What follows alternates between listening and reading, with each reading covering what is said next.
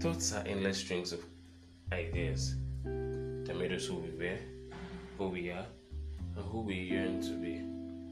Hi there, I'm Churchill, and this podcast is basically my solo quiz of unspoken reflections. I hope we take this journey together and share in each other's experience mind-boggling and heartbreaking conversations which society as a group and as individuals tend to shy away from or totally ignore.